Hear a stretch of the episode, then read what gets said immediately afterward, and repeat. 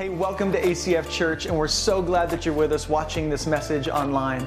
And our hope is that it would encourage you to be more like Jesus and walk closely with Him as an apprentice of Christ. And our hope is to give away all of these resources for free as much as possible. It takes a lot of time and energy and people to make that happen. And if you'd like to support the mission of God financially for ACF Church, you can go to acfak.org and you can give there. Now enjoy the Word of God proclaimed.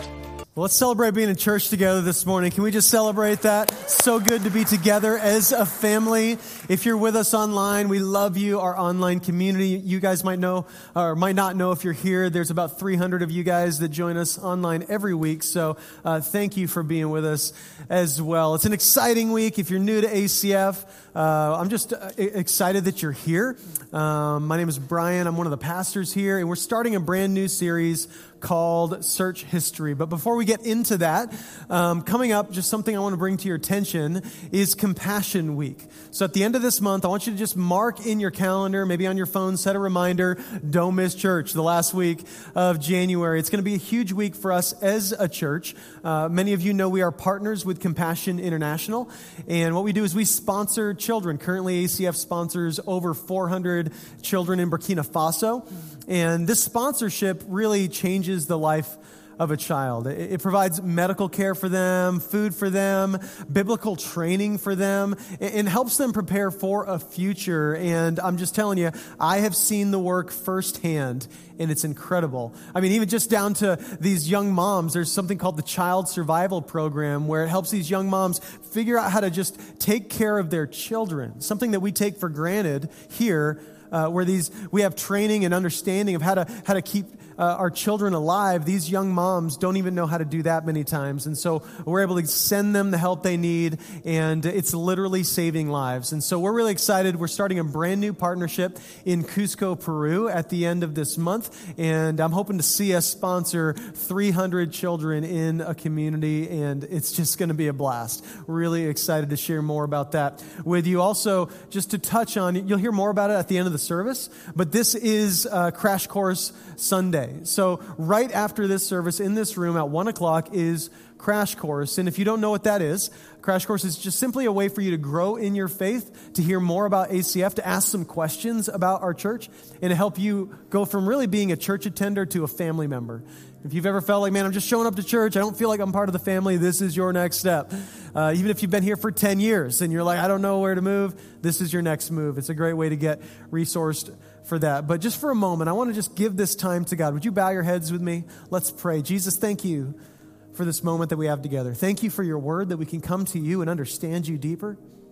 God, we ask that you'd be present in this moment. We know that you're here, God, but it's us that gets in the way. We, we many times don't, don't have the ability to hear because of all the distractions. So, God, I pray you just push away the things that are distracting us right now. Keep us from missing the point of this morning. And I pray, God, you would convict us where we need conviction. Uh, I pray you'd encourage us where we need encouragement. But God, more than anything, that we would have an experience with our Creator. We pray in Jesus' name. Amen. Amen. Amen. So, as I said, we're starting a, a, new conversation here today called Search History. This is going to be eight weeks as we get into this, and we thought it would be a great way to start our new year by digging a little deep into some theology and to understand what we believe. And so, uh, I kind of made a vision statement for the series, and, and so Search History is a series where we will help build and deepen the foundational beliefs that direct our lives as apprentices of Jesus. I don't know there's anything much more important that we could talk about than that, just to actually get back to the foundation of what we believe, because whether you've been a Christian for five minutes or for 50 years, there are some things you don't understand about God, as well as myself. There's some, things we just don't, either we, we don't understand them or we have misconceptions about God and about what it means to relate to that God. So, uh, what theology is, if you don't know what theology is, it's simply what we think about when we think about God. It's, it's, it's, it's kind of grid work to, to, to run everything through to understand what we believe. And so, just to kind of prepare you, uh, it's going to be like going to school today. So, get ready for that. Uh, buckle up here. Uh, we're going to dig and we're going to get into a couple different scriptures. And, and at the same time, we're just going to touch the tip of the iceberg. There's going to be so much more that uh, I want you to be talking about together with your friends around a cup of coffee later on this week. But so I'll start with this. I, I, I, can think of many times in my life where I've met famous people or seen famous people, like in the airport. Maybe you've seen famous people before, and there's a few reactions that you might have when you see somebody who's famous. Uh, but oftentimes my reaction is disappointment right? Because I'm always like, I thought they'd be a little taller than that, or a little better looking than that, or, you know, maybe it's not a good hair day or something. But, you know, sometimes we, we see people from a distance. We know them on the internet or on TV, but we've never actually seen them in person. And often what, time, what we'll do is we'll say, hey, there is so and so in the flesh, right? There they are, like the real so and so in the flesh. Well, this morning, I want to deal with probably the most important question you will ever ask. And it's, it's this who is the real Jesus? Like, who is Jesus really? Who is he?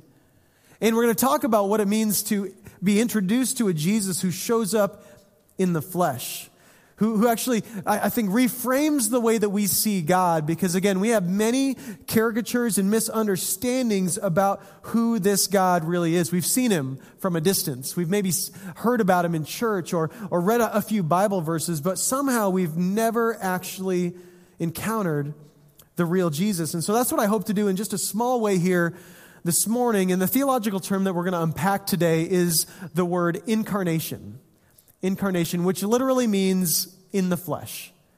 In the flesh. Now, when you hear incarnation, I don't know what you think about. I hear, I hear that word and I think like carnation, hot chocolate, or something like that. And my mind goes a completely different direction. But it's just a term that means in the flesh. And in Philippians chapter 2, we read this In your relationships with one another, have the same mindset as Christ Jesus. Always good advice, right? Who, being in very nature a God, did not count or consider equality with God something to be used to his own advantage. Rather, he made himself nothing by taking the very nature of a servant, being made in human likeness. So, another like 10 cent theological term is the word kenosis. This is the kenosis passage, which the word kenosis just means emptying, to be made nothing. And that's what this passage says is that the God of the universe became human, took on flesh, made himself nothing for us. And so I'm going to talk about a few really important things, some three, I would say three key beliefs about the real Jesus. And if you want to take some notes, I would encourage you to just write some things down. You'll probably have some questions that come up. Uh, you can also download the ACF app, and uh, these will be there as well. But the first one is this, is that the real Jesus was fully God and fully man. He was fully God and fully man. Another 10 cent theological term uh, is the term hypostatic union. You can go use that one this week with your friends. Have you ever thought about the hypostatic union? Answer no. I don't know what that means at all. It, it simply is the union of God as fully God and fully man. He wasn't 50% God, 50% man. He was 100% God and 100% human. And if you feel like your brain's going to explode with that concept, you're not alone, okay? It just, it's a hard one to get your mind wrapped around, and people have struggled with it for centuries. It's been a massive challenge. In fact, a little history for you, uh, because people have always challenged this theology that God was fully God and fully man. In fact, the first group to challenge it was the Gnostics in the second century. And the Gnostics, they had this belief that it's kind of a Greek belief that anything bodily was actually kind of sinful. So pleasure was sinful, your body was sinful, uh, physical things were sinful, but God, He was transcendent and holy and so different, right?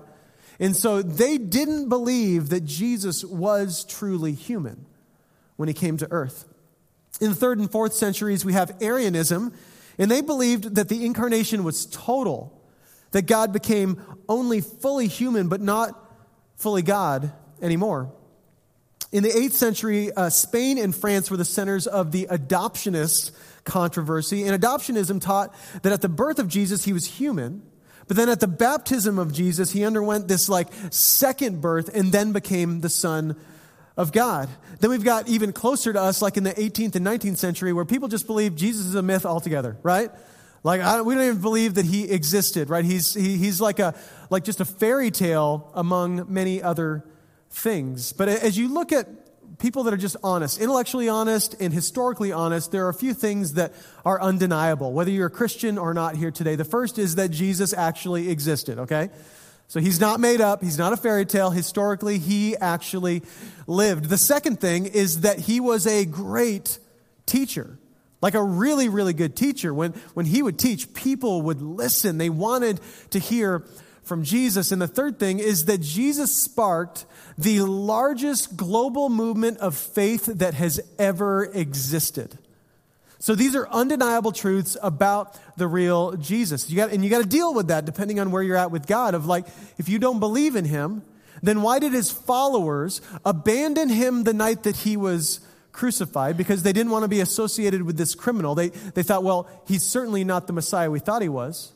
And then those same followers, just a few days later, were willing to go and give their lives for the message of the gospel, for the message that Jesus showed up to bring. They went from abandoning him to giving everything for him. And what we believe stands in the middle is the resurrection. Is that Jesus was actually brought from death to life, from crucifixion to being alive with us. And, and, and he had witnesses, people saw him. And so it started this massive movement of the gospel. And so I don't know where you're at with Jesus, but um, this demands a response, right? And it's been famously said that, like, Jesus was either a liar, a lunatic, or he was Lord, right? Because he taught that he was God, which is a big thing to say. If I get up here and say I'm God, rip me off the stage, right? Because that's great. But Jesus was actually God. And so, in fact, John Stott back in the 50s wrote some stuff about this. And what he said is that one, one reaction that people never had to Jesus in the first century was a moderate reaction to Jesus. That there's no moderate way to respond to Jesus. In other words, like, nobody liked Jesus. Does that make sense? You're like, I've never heard a pastor say that. No, like, you shouldn't like Jesus.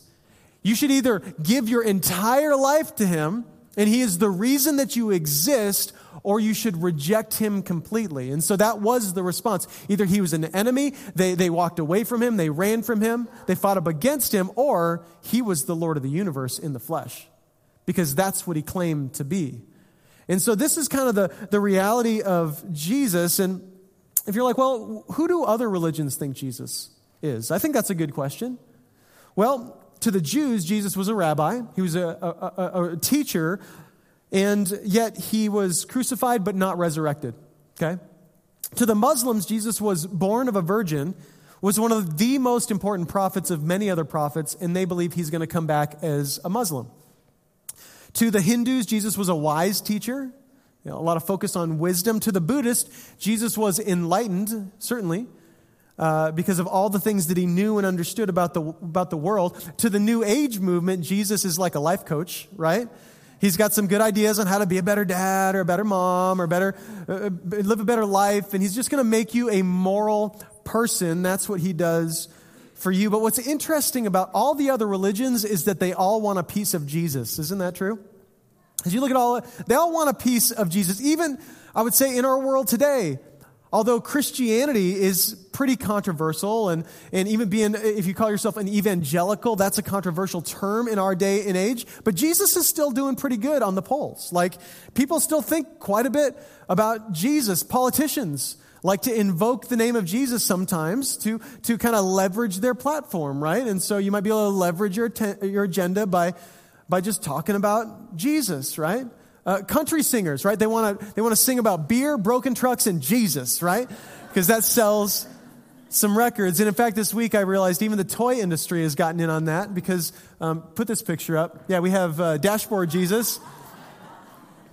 It's kind of frightening, isn't it? I don't know. It, it, it's not the most glamorous image I've ever seen. He's, he's doing the Carlton, isn't he? I don't know. Like, just definitely, he's getting ready to dance. But I want you to look at that picture for a minute. Because we're talking about the real Jesus today. And the question is for you do you think you understand the real Jesus? Because if what comes to mind is something like this, when you think of Jesus, it's no wonder prayer is an afterthought when your life is falling apart. It's no wonder Jesus is not the first place you go when you need answers to life's toughest questions. It's no wonder this is just sort of a thing for a little while on a Sunday morning, but uh, in your real life, nobody knows that you're a follower of Jesus. They don't see that your life is any different. You're not inviting people into a spiritual journey. It's no wonder that it's not something that drives the decisions in your life if, when you think of Jesus, you think of dashboard Jesus or some kind of caricature about Jesus. And so, as we talk about the incarnation, Jesus is God in the flesh. The goal is to get a little bit closer to the real Jesus. Because what we need right now in these uncertain times is the person of Jesus. He brings so much clarity to the confusion that's in our lives. Back to Philippians 2, verse 5, it says, In your relationship with one another, have the same mindset as Christ Jesus, always a good goal. And then he goes on, he says, Who being who being in very nature God. Okay, so let's all stop there. He says, Jesus Christ, who in very nature was God. So if you ever wanted a verse that indicates Jesus as God, there is one. Jesus, who being in very nature God, and this word nature is the word morphe, which means an outward expression of the same inner essence. Jesus is the outward expression of the same inner essence of God. And it goes on to say, he did not consider equality with God something to be used to his own advantage. Think about that.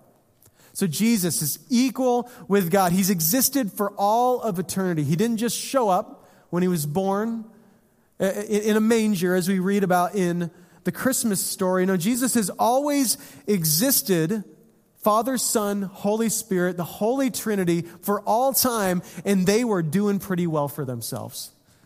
So God has never needed humanity. This is important that you understand this. We don't serve a needy God. Praise, praise God that we don't serve a needy God that needs me somehow to be complete in and of himself. He didn't, he didn't create us to his own advantage. He wasn't lonely and needed some friends, right? No, God was not lonely. He was complete in and of himself. And he didn't show up to the earth so that he could be served. He showed up to serve. He showed up to meet needs. That's the God that we follow. This is so different from every other religion because every other religion says you have to get to God. Jesus is God saying, I will come to you. I will be with you. I will live with you. I will do anything to right the relationship that we have. He didn't use his privilege to keep himself from his people. In the same way for us, if you know God, if you have a relationship with God, it's not a reason to go isolate from the world. No, that's a calling to go and tell the world about the hope that you found in Jesus. No amens to that, but that's okay. You should. Like anybody, amen. Give me an amen. Amen. Thank you. Thank you so much. That's the calling that you have is to go and share the gospel. If you have hope, you should want to give hope, right? And if you have any hope, which I hope you do, if you're a believer, you should be filled with hope, then you have something to give the world. John 1 it says, in the beginning. You ever heard that before? At the beginning. Yeah, that's right. Back at the beginning, it says, in the beginning, he's referring to Genesis. In the beginning was the Word, and the Word was with God, and the Word was God. And in this text, the word Word is the word Logos. And Logos is simply defined as the divine reason. So I'll, I'll, read it again. So it'd be like, in the beginning was the divine reason, and the divine reason was with God, and the divine reason was God. And it's interesting, in, in John's time, just like in our time, everybody was looking for a divine reason. Everybody's looking for a reason to live. Do you have friends right now that are like wondering why they're here? They're like, why do I even have the job that I have? I hate going to work. Or, or, or why do I even exist? I'm just trying to go from weekend to weekend. And Trust me, if you don't know if your friends have these questions, you got to have some deeper conversations with your friends because they have these questions. You have these questions. You want a divine reason. He goes on in John 1:14, the word became flesh. The divine reason became flesh and made his dwelling among us. We have seen his glory, the glory of the one and only son who came from the Father full of grace and truth. Who's he talking about? Church answer? Jesus, right? You guys are sharper than the first service. They were crickets on that one. So, Jesus, right? He's talking about Jesus. Jesus, if you've ever won, wondered about your divine reason, if you've ever wondered, like, why do you exist? Jesus is why you exist. He gives clarity to the reason that we are here. John is making a massive point here, and I think it's this is that you won't find the meaning of life in principles, you'll find it in the person of Jesus. If you're confused today about why you're living, if you're like not sure about your future and you're feeling anxious about where you're going and you're just wondering like, man, you're feeling all this stress about your existence and about this next year, you need to come back to the person of Jesus. And this is so important for us because Jesus didn't show up just to give us some good principles, some tweetable quotes, right? Something for your TikTok or your Instagram just to put on there with a picture of a cup of coffee. No, he showed up to bring himself, right? And so we as a church family, we're not introducing you to principles or good ideas, although if you read the Bible, you'll get both. We're wanting to introduce you to Jesus because he is where hope is found. It says he made his dwelling among us. I love the message translation, which says that he moved into the neighborhood. I like that better. That God moved into the neighborhood. How cool is that? That's a cool God. Wants to live next door to me. I like that God, right? And this is a big deal because he didn't just show up for a little bit.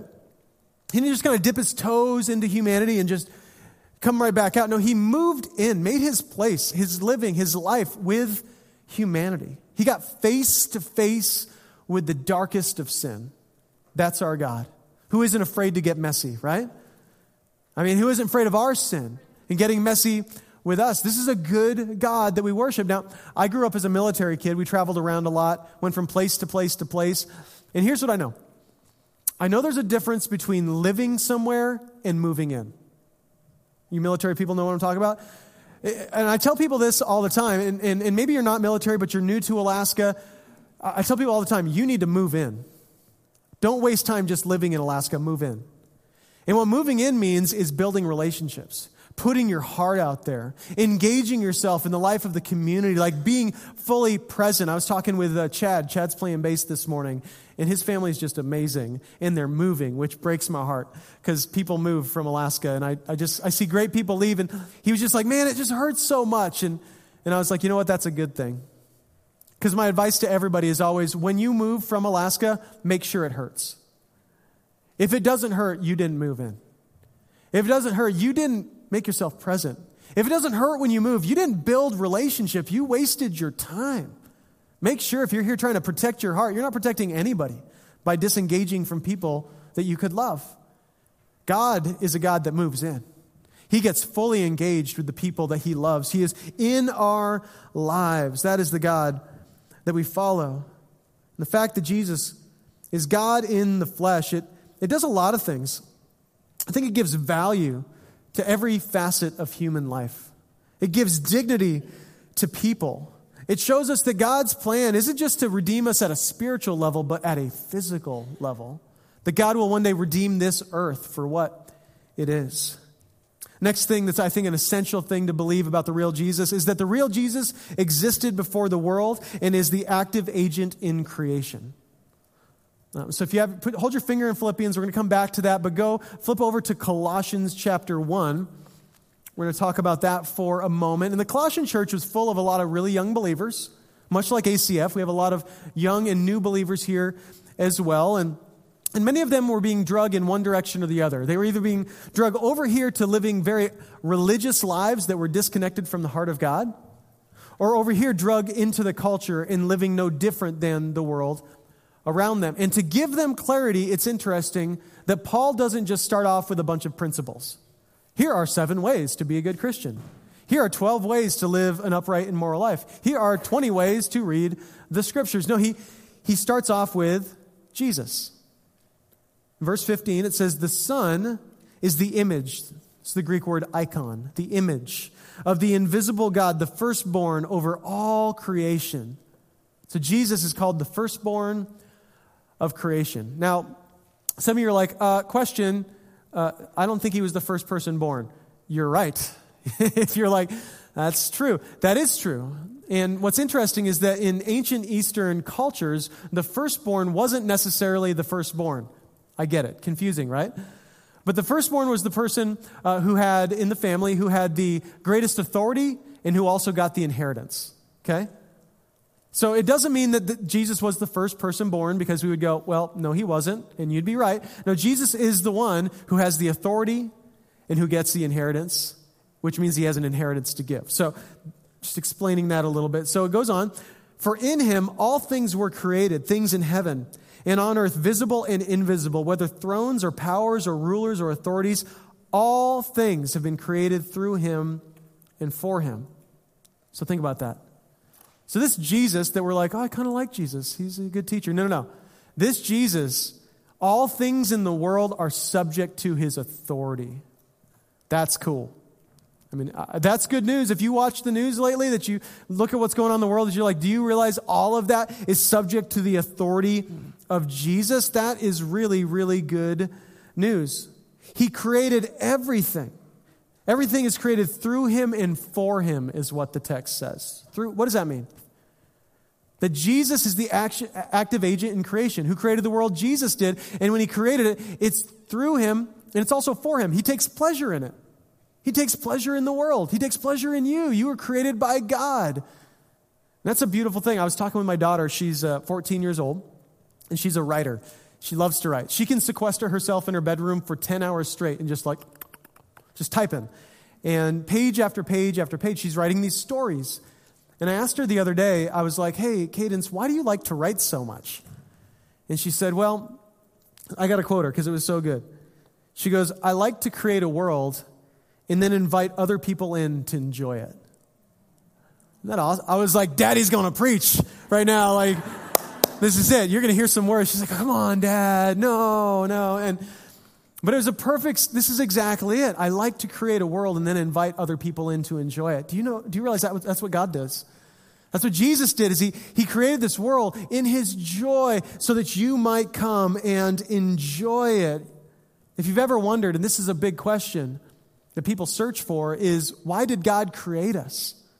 Why is there creation at all? If God is complete in and of himself and doesn't need us, why did he create us? Well, the answer, I think, is that creation is the product of love. Which means, listen, some of you need to hear this today, that you were the product of love. I don't know what happened to your earthly parents. I don't know what your story is, but the incarnational Jesus shows us that you are the product of love, that God's love within himself overflowed to the creation of humanity. Now, I have three kids. Here's what I know as a dad is that you don't have kids to complete your love, you have kids because you love. Does that make sense? You get that? Like, like I've, I've seen people do this before and they're like, oh man, our marriage is all messed up. You know what we should do to fix our marriage? Have some kids, right? The laughing people are the parents in the room, right? That's no joke having kids. It gets hard. It does not make it easier, it makes it more difficult. And it doesn't make sense to try to have kids to complete your love, right? I mean, have you ever known a parent who had children to somehow fulfill these unmet dreams in their lives, and now there's all this pressure on these children? Or somebody who's so insecure about themselves that they have children just so that somebody could love them and need them? Listen, that may be humanity, and certainly that does exist, but that is not God. Okay? God does not need us, He just loves us. And we are a product of His fully complete and fully secure love within Himself. Verse 17, He is before all things. And in Him, being Jesus, remember, all things hold together. So you at a molecular level are being held together right now by Jesus. You're welcome. Like, that's, that's something important to think about. Do you realize that the earth is spinning at a thousand miles an hour right now, and you're not flying out of your seat because of Jesus? Because he holds the world together. I, I don't know if you know this, but your heart beats 100,000 times in a day. And I woke up this morning, I didn't think once, I sure hope that keeps happening. I, I sure hope Jesus keeps my heart beating just because it just keeps happening. I never think about it. It's just every day. It's beating away 100,000 times a day. You know who keeps your heart beating? Jesus, right? Like, this is crazy that Jesus is literally keeping the universe from imploding at all times, right? And there's these things that are just laws of the universe that just exist, whether you believe in God or you don't. Like when you hit a baseball, for some reason, it lands instead of flying off into the atmosphere. When a plane flies down a runway, all of a sudden it starts flying, which is crazy, right? Like, like why does it fly? Why do my children need a cup of water at midnight? Every night, like, it's just a universal law that children need a cup of water at midnight. Like, there are these universal laws that govern our lives that we depend on for everything. Which means if there are universal laws, that there is a universal law giver. We believe his name is Jesus. Jesus gives these universal laws. He is why the world functions as it does. He is always intervening with the world, which is important for you to hear. If you've ever, throughout this week or maybe in the past couple of years, prayed, God, why don't you intervene? What are you doing? Why aren't you engaged with my life? God is like, I have never stopped intervening. If I stopped intervening, you would cease to exist. And sometimes we go through life, we go, God, why is suffering? Why is it, why is it bad right now? Why is there struggle? These products of sin in the world. And we start to accuse God of being a distant deity that wants nothing to do with the pain of his people, and yet we have no idea what God has protected us from. We have no idea what God has protected our children from. We have no idea what God has done in our lives because if He were to remove His hand for a moment, we would cease to exist. God holds the world together. Jesus holds the world together. He's holding your life together whether you believe it or not. And He's way better than you think. He's way more loving than you realize. And He's kept you from more suffering than you will ever, ever know. It goes on, it says, and he is the head of the body, the church. Jesus is the head of the church. Who's the head of ACF Church? Jesus, yeah. I should get some amens to that. Not Pastor Brian. I am not the head of ACF Church. Jesus is the head of the church. And just like any body, like there are fingers and toes and multiple of other things, but there's only one head. It's not me. Hallelujah, right? Hallelujah. It's not me. It's Jesus. He's the head of the church. Wherever the, the head goes, the body goes with it, right? Unless you've been de- decapitated, right? That's a bad, that's an unhealthy church that chops off Jesus. So wherever the, the head goes, the body goes. We follow Jesus. Jesus directs the church. It goes, He is the beginning and the firstborn, there's that word again, from among the dead, so that in everything he might have supremacy.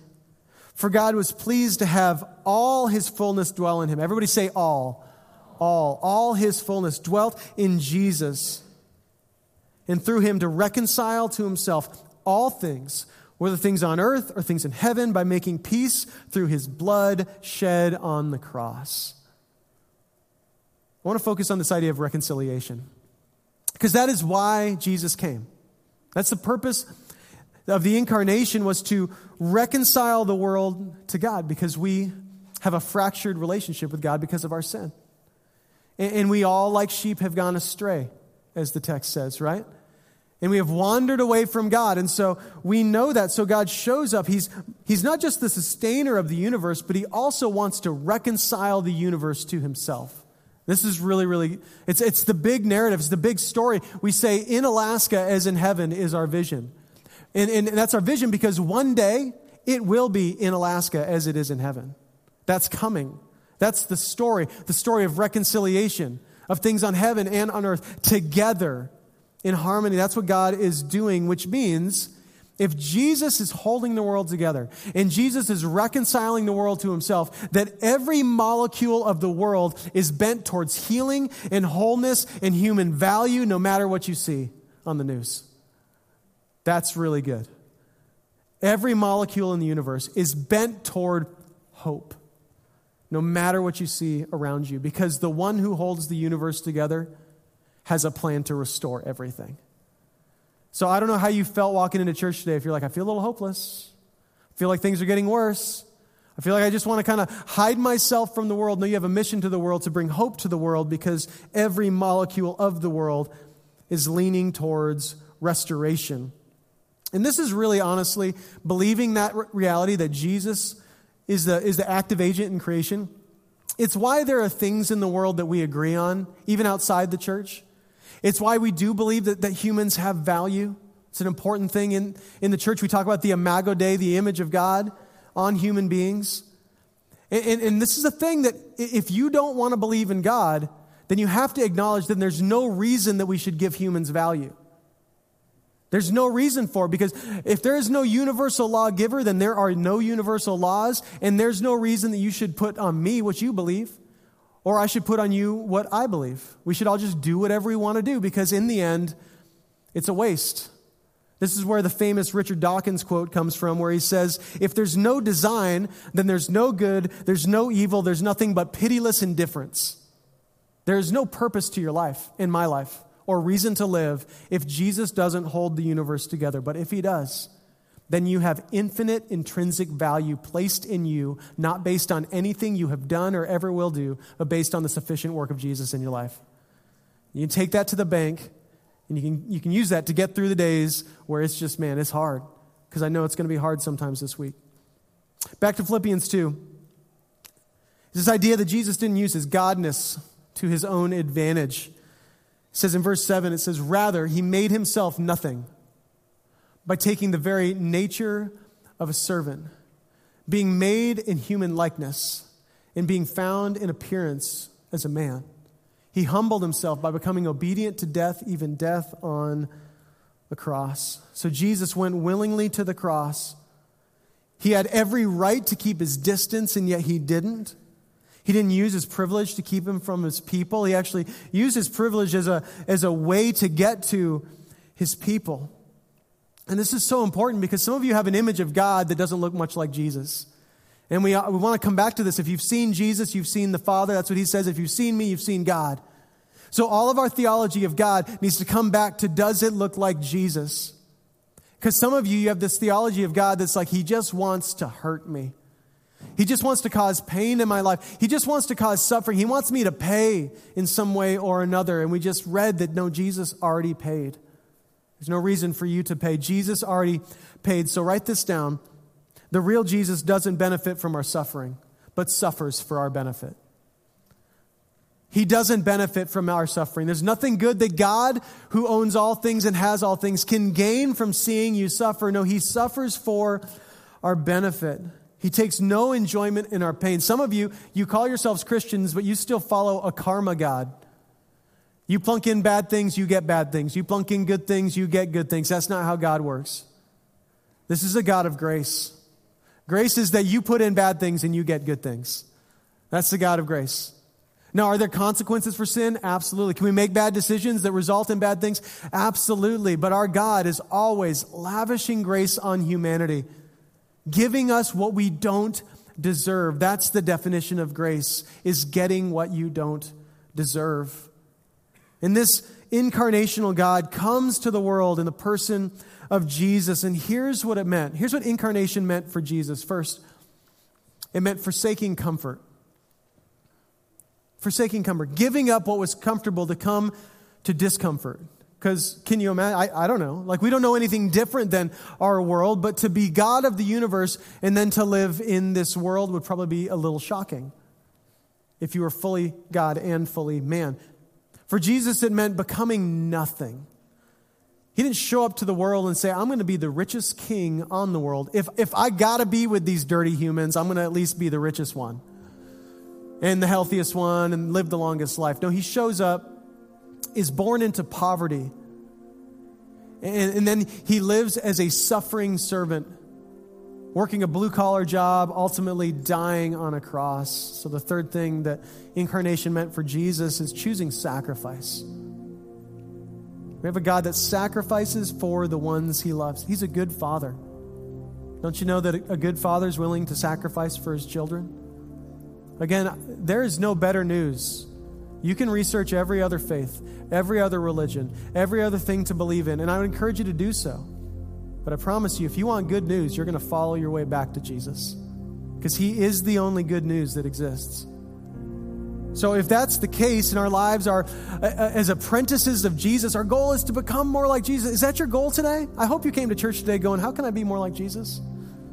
If that's your goal, then it means we have to live incarnationally. We have an opportunity to live just like Jesus did. And so, incarnational living for us means forsaking comfort. What are you comfortable with that you're willing to give up so that you can look like Jesus to the world? It means becoming nothing. How has your pride slipped in to keep you from the people that God loves on this world? Like, how has your pride slipped in that you've used your position to isolate from God's people or from the people in the world? Is there a way that you need to make yourself nothing and realize, man, I, I am simply walking grace? I'm just walking grace. That's all I am. So there's no way that I could live like I'm some, I don't walk into to the room with a swagger, right? Because I'm saved by grace alone. And so maybe you need to make yourself nothing. Maybe it's sacrifice. Incarnational living means choosing sacrifice. Where is it that you can give up something, a little bit of time, a little moment to that person at work, a, a little bit of what you have so that you can see somebody else come to a knowledge of Christ. I mean, this is this idea of incarnation really is so important. Think about it. God is comes to earth as a human. If he was only God but not man, then, then he would be above us, but we would never be able to relate to him. But if Jesus was only man, he, he'd be relatable, but he'd be no help when my life is falling apart and I need a miracle. Instead, Jesus is both 100% God, 100% man. I love how Michael Spencer puts it. He said, without the incarnation, Christianity isn't even a very good story. And most sadly, it means nothing. Be nice to one another is not a message that can give my life meaning, assure me of love beyond brokenness, and break open the dark doors of death with the key of hope. But that's what the gospel does breaks open the dark doors of death, gives hope to us. I don't know what you were looking for today. I don't know what principles maybe you are after, but I, I think what your soul was looking for today in church was Jesus. I think what you needed was a moment with Jesus. And if you've been here and you've been sort of like walking away from your faith for a while, maybe you've said that before, you're one step away from just walking away from your faith. Here's what you need to know is that you can't walk away from the real Jesus. You can only pretend that he isn't there. And that's the truth of the incarnation. Remember some friends of mine were struggling with their teenage daughter, and uh, she said, I hate you. And if you're a parent, you're like, ouch, that's nothing worse than hearing your child say, I hate you. And I remember they said back to their daughter, You can hate me, but we will always love you. And I think we know that that's the right thing for a parent to say. It's like, I will always keep the door open, I will always be available to you. I will always, where you bring hate, I will bring grace. I'm just going to do everything I can to love you despite what you just said. See, if this God that's so much bigger than our broken ability to love our children, God loves us with a perfect love, and the door is never closed, friends. Did you close the door to salvation before you even came into church today? Maybe there's something in your life that makes you go, i have already disqualified myself. No, you need to hear this that if all of God dwelt in Jesus, if all authority of God dwelt in Jesus and Jesus died for the sins of the world, then it was sufficient for you and for anything that you've done and anything you will ever do. So I don't I don't know how you want to take a step forward here today. I want to encourage you to just tear off the bottom of this sheet, find find one of these somewhere around you and this is a routine that we have as a church is to just uh, fill out these little action cards and uh, if you're new to this, all we're going to do is text you that we're praying for you this week. That's all we're doing. And it's just a, a, tactile reminder of what God did in your heart. Maybe today you just need to make Jesus the Lord of your life. Maybe you need to take that first step and say, okay, like, I want to believe that God is really there for me. And, and maybe today you're just going to make that decision. And you can make that decision. And I believe if you do, that you have entered into the family of God, that, that you can submit yourself to Jesus today and leave this building knowing that your place is secure in eternity with God.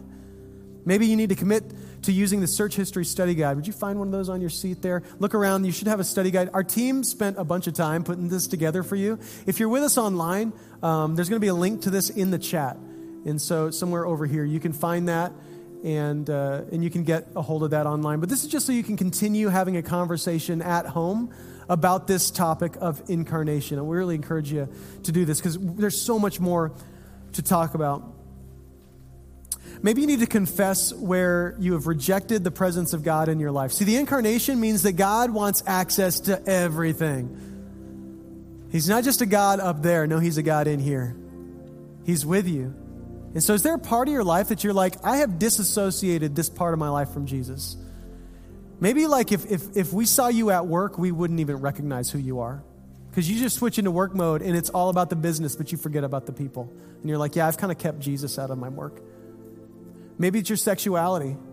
You've said, Jesus has got no business in my sex life, but Jesus is like, no, that's, that's part of who you are. I want access to that part of your life. You can't disassociate that from me. Maybe it's your finances. You've said, Jesus, no, no, you belong on Sunday morning for an hour, but then there's all this other stuff. You're not big enough for that. No, Jesus says, I want access to every portion of your life. Is there part of your life that you're like, I want to, scared me almost dropping this thing, that you want to like give Jesus access to? Maybe that's, that's you tonight. And Maybe the last one for you is to make your association with Jesus clear to someone this week. If, uh, your friends and family don't know that you're here on Sunday morning, don't know that you have a church. Maybe it's as simple as right now, you're just sharing the message on social media and saying, hey, come join me. I'll save a seat for you next week. I'm associated with Jesus.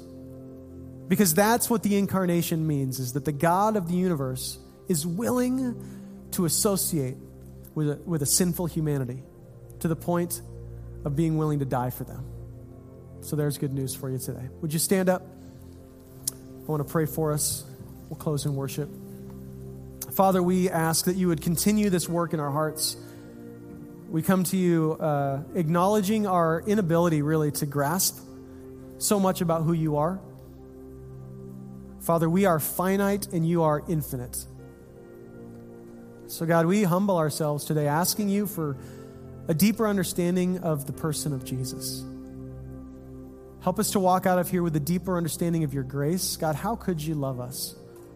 And yet you do. And beyond that, how could you choose to use us? And yet you do. Father, give us this overwhelming sense of gratitude today.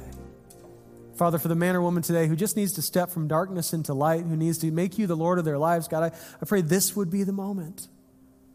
They would receive your grace for the first time.